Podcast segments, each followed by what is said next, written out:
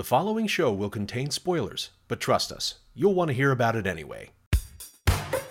You little turds are gonna have to learn you can't run from the ice cream man! Welcome to Subversive Cinema. These films risk causing harm! They should be banned! I'd like to do any of these two guys at the same time. What? Hell yeah! I don't owe you any book. No more books! Subversive Cinema. Hello and welcome back to the show. Sorry again for having missed last week, but if you heard the missing reel update, you'll know that it's because I am a new father and I am still trying to get my hands around time and time management, so thank you for your patience.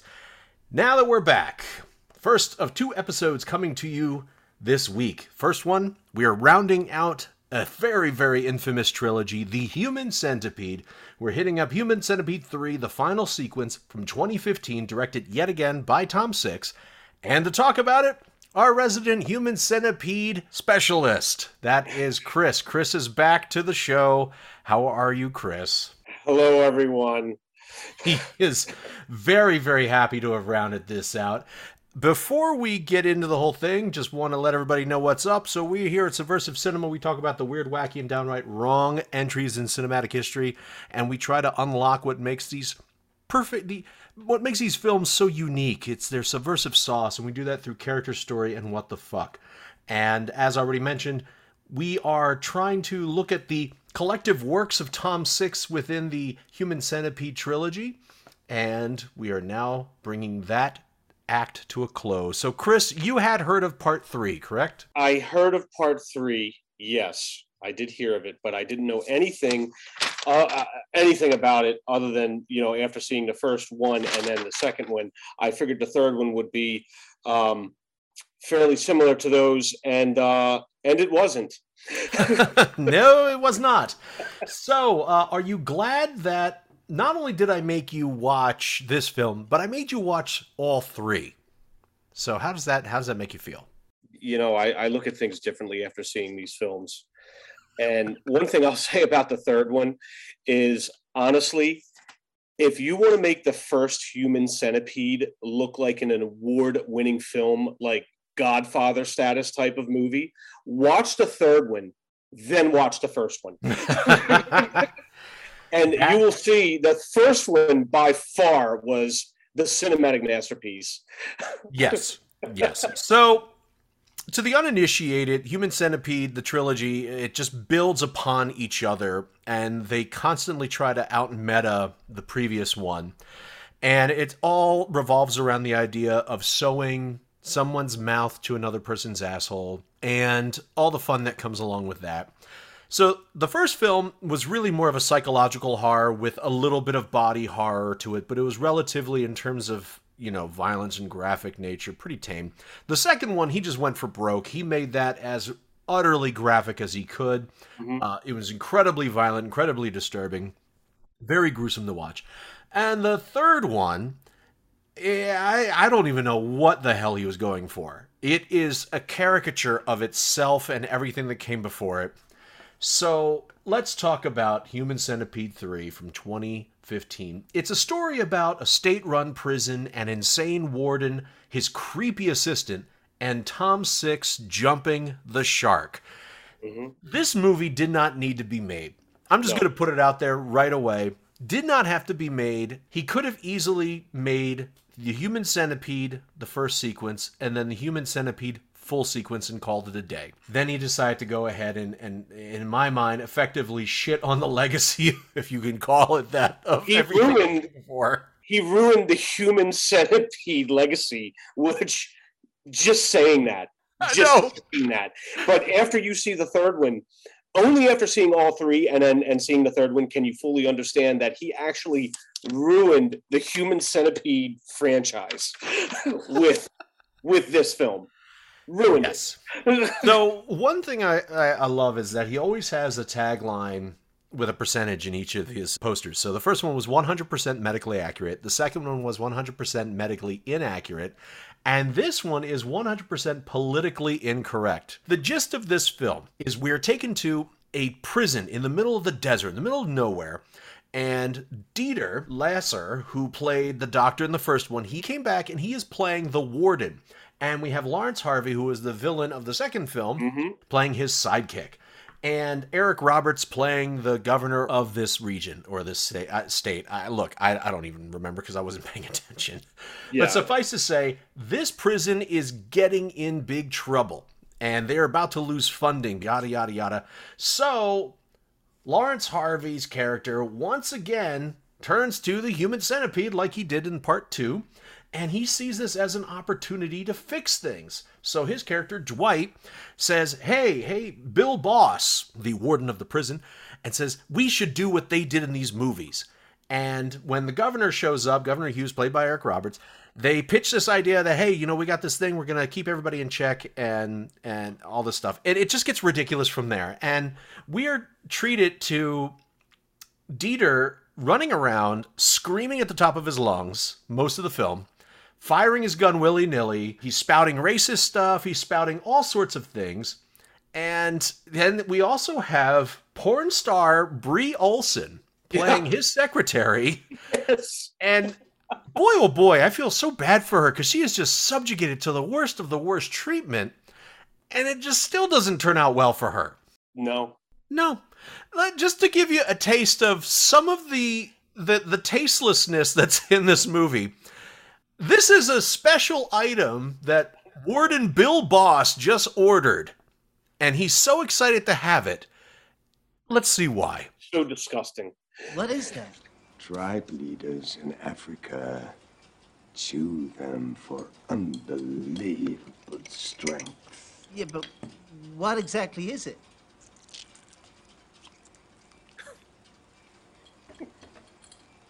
Right clitorises. What? Clitorises! Yes. Yeah, so we're only 12 minutes in, and he's already eating... Jesus Christ. Yeah. Dried clitorises from Africa. The whole thing is just so unnecessary and so outlandish. I mean, you want to say that it's suspension of disbelief, right?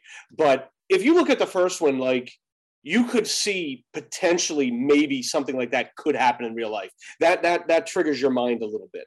Yeah. The second one we know was just off the wall, but whatever, it was still not like this one. Everything about this movie was so outlandish. Dried clitorises, he's murdering inmates, he's the warden, he's just firing his gun in the middle of the prison. He's shooting people. I mean, it's just unbelievable. I mean, there's no part of this movie that says, you know what, I can relate to this in real life. And that's just, yeah, it's just bad. I don't even know what to say. Yeah, it gets really crazy. And so one thing that I thought was really, you know, clever about the second one, not to harp on all the previous ones, because that's what we're here for. But the second one took the idea that, you know, the first film was a film, and it inspired somebody to do these heinous things. Mm-hmm. And that was part of what made it a delightfully creepy film, was that's reality. Well, what if somebody did do this? The storyline was semi-believable. Yeah. And now you have them watching it. This, just as the second one began with footage of the end of the first one, this film begins with footage of the end of the second one. And it just... It just sort of, again, it's just layer of meta, and there's no need. Look, let's just get right into it. Let's talk about some characters. So, Chris, were there any characters that stood out to you, and why? Obviously, the main character, the warden, he stood out, and the accountant, just because they were brought. Now, I think it was clever how they were brought back. Yeah. From the first two into the third one. So I do like that. I know Tom Six was actually in this one. Yep. So I like how they kind of tied that in. Like, there were some clever points of it. If the story and the whole acting was better, and when I say the acting, screaming is just not acting. What about this scene with Bill? See if you can tell what's going on here.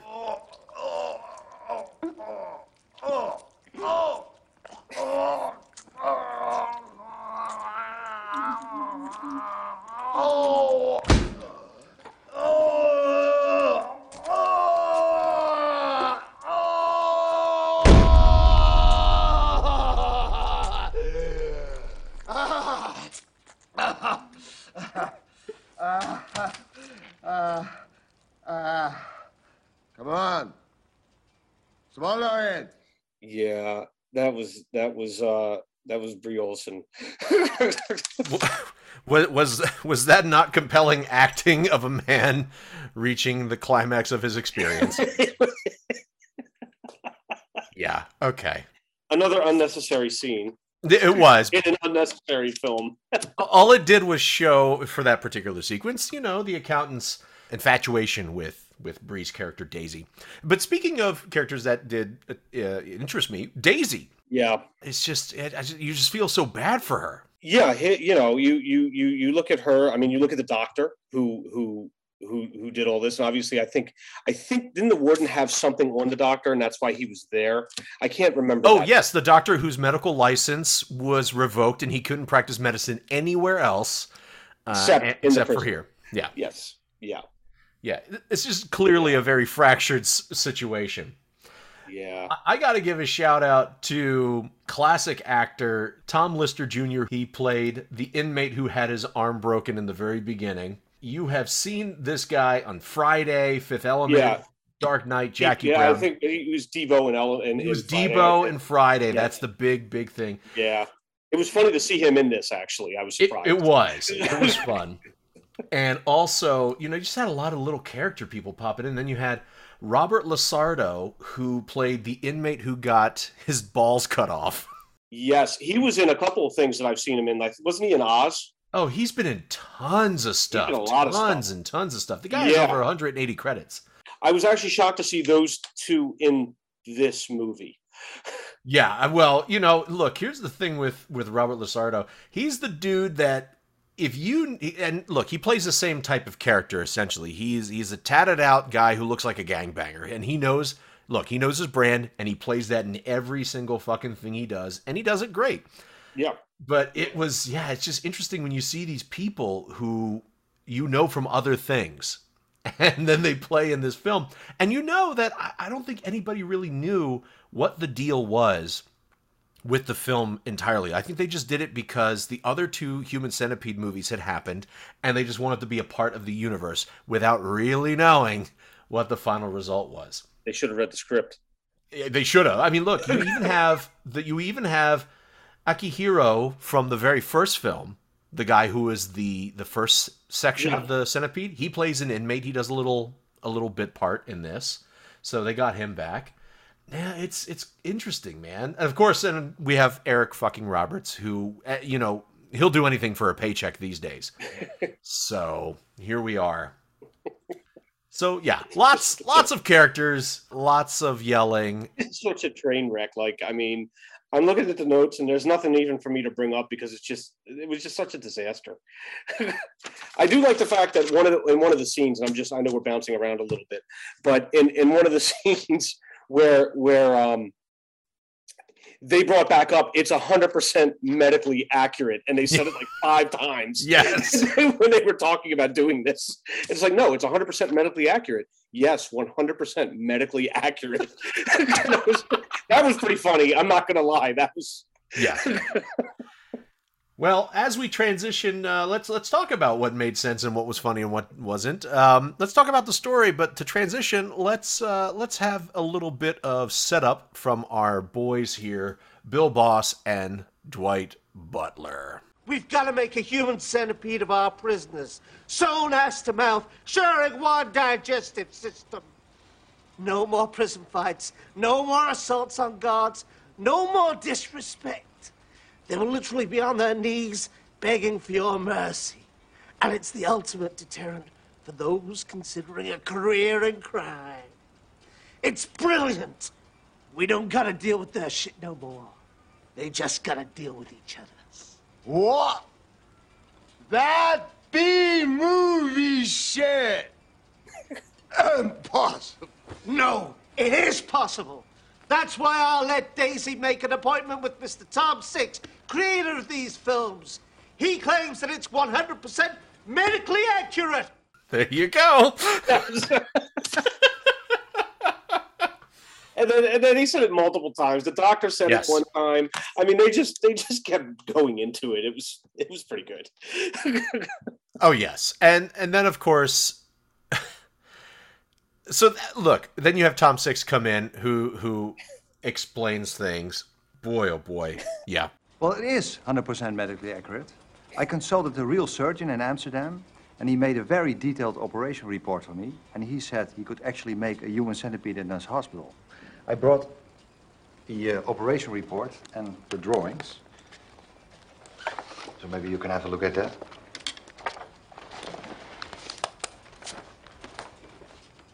Okay.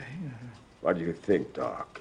Well, from what I see here, it looks medically accurate.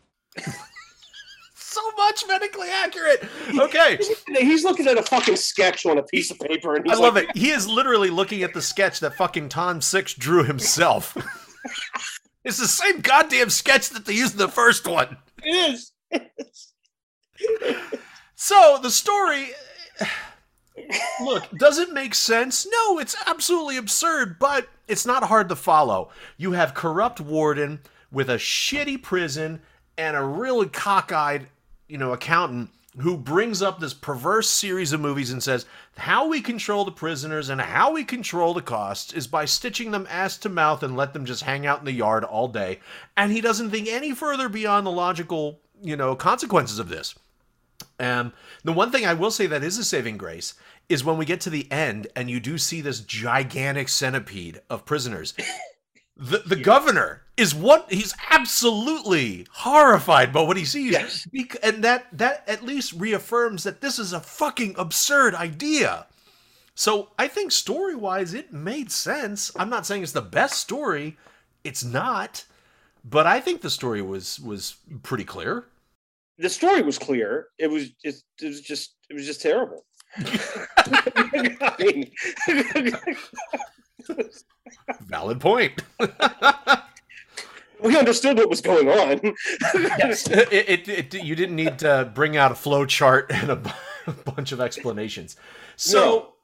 Let's get to the real meat and potatoes of this. Then let's talk about the what the fuck, man. You know, we already I alluded to one earlier. Yeah, the guy getting his balls cut off. Yeah, and that was fun. But what took it to the next level was the fact that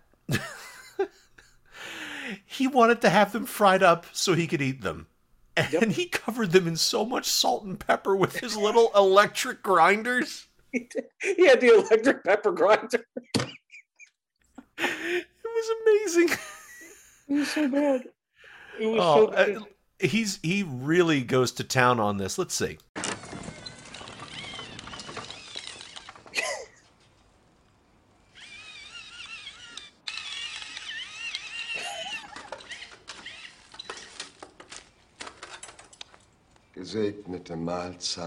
And then he makes the sign of the cross before he eats. But he doused that thing with salt and pepper. I mean, that's all you're going to taste. Yeah. I don't think he's really good at getting any of the sinewy, gamey nature of the testicle. But, you know. Yeah. One of the what the fuck moments for me, and I know it was like a dream sequence, but yes, when he got fucked in the kidney. Yes, I love it because the guy says, "I'm gonna stab you, and then I'm gonna fuck you where I stabbed you." Yes, and then he proceeded to do that. Yes, and they showed it till his completion inside. Yes, it was spectacular that happened. That was one of those sequences where, okay, that was almost worth the price of admission because it was so goddamn absurd. That was definitely worth it. Unbelievable. And then for me, like after Bree Olsen, which I guess her name was Tits in the movie. Well, her name's Daisy, but yes, that's what he called her. No, yes. Daisy. It is Daisy. I know that, but that's what he called her the whole time. After the inmates got into, you know, to his office and kind of beat her up, and then she was in the hospital, he had to come in and rape her while she was in a coma. Yeah, that was pretty fucked up. That was pretty messed up. And then after all that, he put her in the centipede, and she wasn't even an inmate. Yeah, you know, again, he's just such a dick. What the fuck? You know, speaking of the kidney fuck, you know, let's hear a bit of that. Oh, this shit feels good.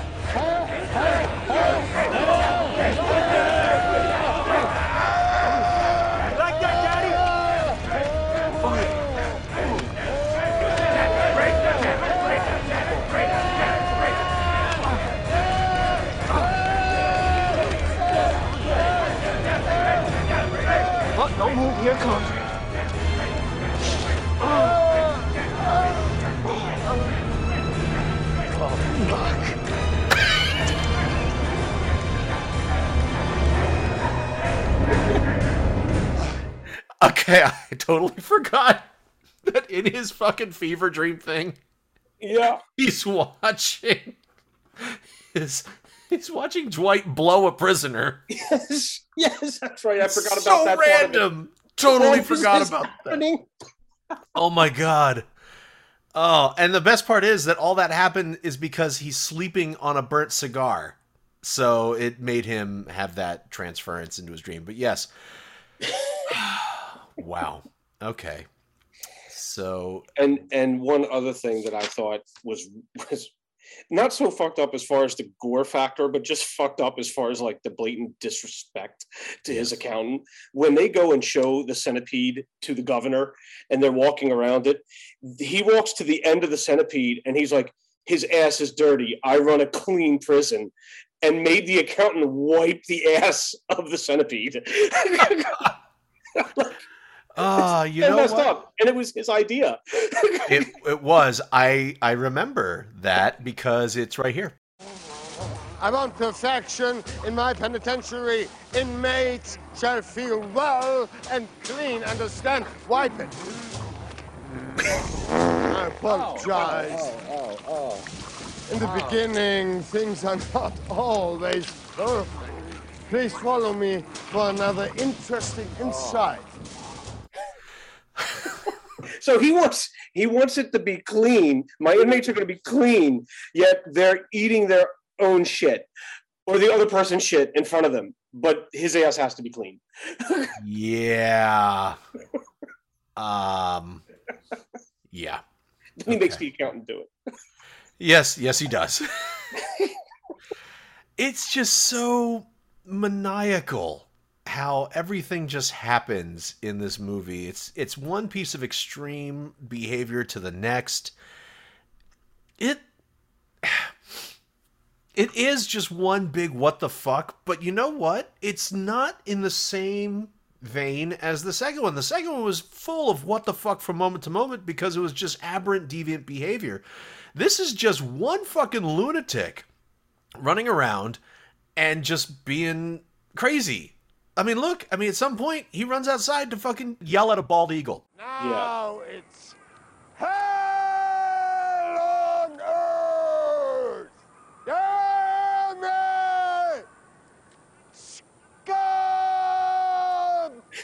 of the universe! Sometimes you just run outside to yell at a bald eagle. You know, I just want to know what was going through everyone's heads when they were working on this and watching these scenes be filmed, and just what they thought about the movie that they were going to be in. I think I can answer that question. It's probably sort of like this.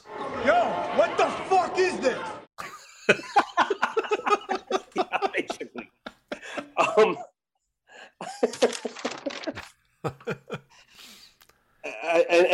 And back to how many people are involved and watching this happen. Look in the movie at the medical staff that is in the tent that they put up when they were doing this. There must have been hundreds of people who were working on this centipede, and not one person was a whistleblower. That's a really valid. Yeah, that's a valid point. There's so much going on. Wait a minute, we're sewing all the inmates ass to mouth, and we're going to be okay with that?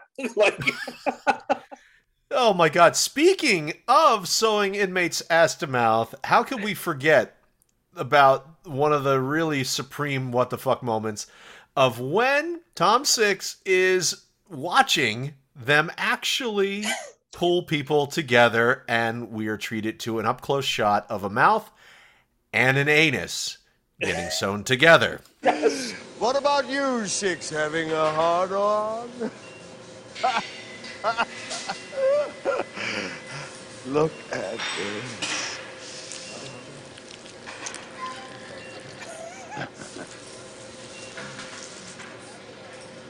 Oh, yeah.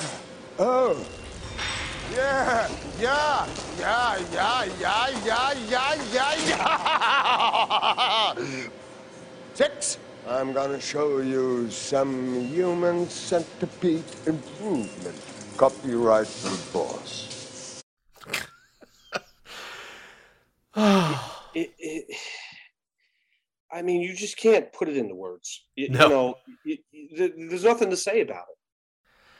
Well, actually, I think that this this clip that we play in the beginning of the show and from this film itself actually sums it all up.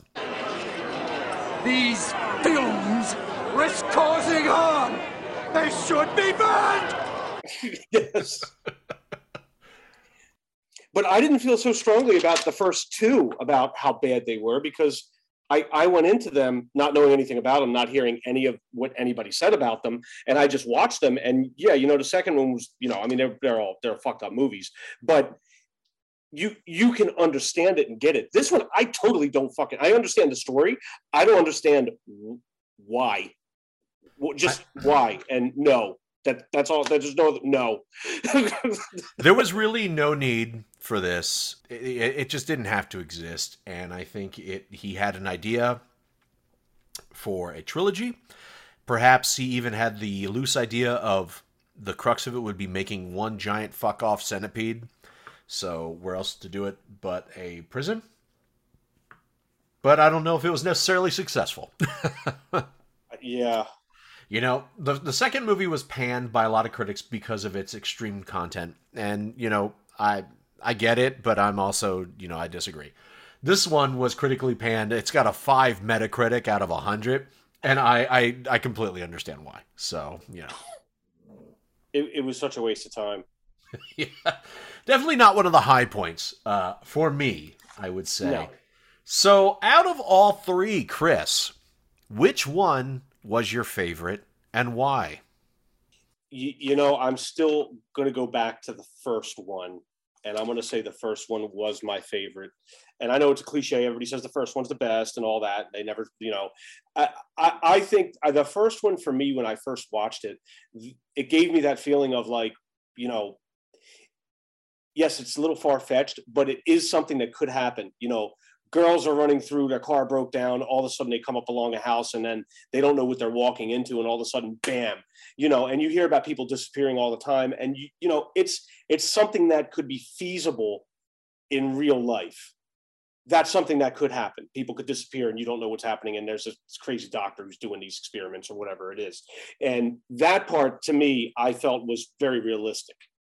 So I like the first one the best. The first one is what got me. And that's why I said the third one really, you know, made the first one look like a better movie than it actually was. Because the third one was just so bad. The second one I didn't dislike, but yeah, it was very, very outlandish and just like a gore fest. So for those reasons, I understand why people probably slam that one, but the first one for sure, because it wasn't what it showed. It's what it didn't show that actually got your imagination, you know, really, really working and saying, wow, this is, you know, this is some fucked up shit. And that's why I like the first one the best. Yeah, makes sense. Makes sense. All right. Time for the big important question. So how subversive, how saucy was this particular installment? Saucy? On the scale of 1 to 10. I mean, how subversive? One is the worst, right? Yes. Yeah. All right. Can I do a negative number? I'm going to put it at a -5. Okay. Fair enough. Well, we'll reach the bottom of it. We'll hit 1. Thank you for your -5. Yeah. Yeah. It was something special, this movie. So, Eric Roberts, what have you got to say? Gentlemen, this is exactly what America needs. This may even get me elected president. You've convinced me. It's genius. Don't change a goddamn thing. My pals in D.C., they won't believe their nearsighted eyeballs.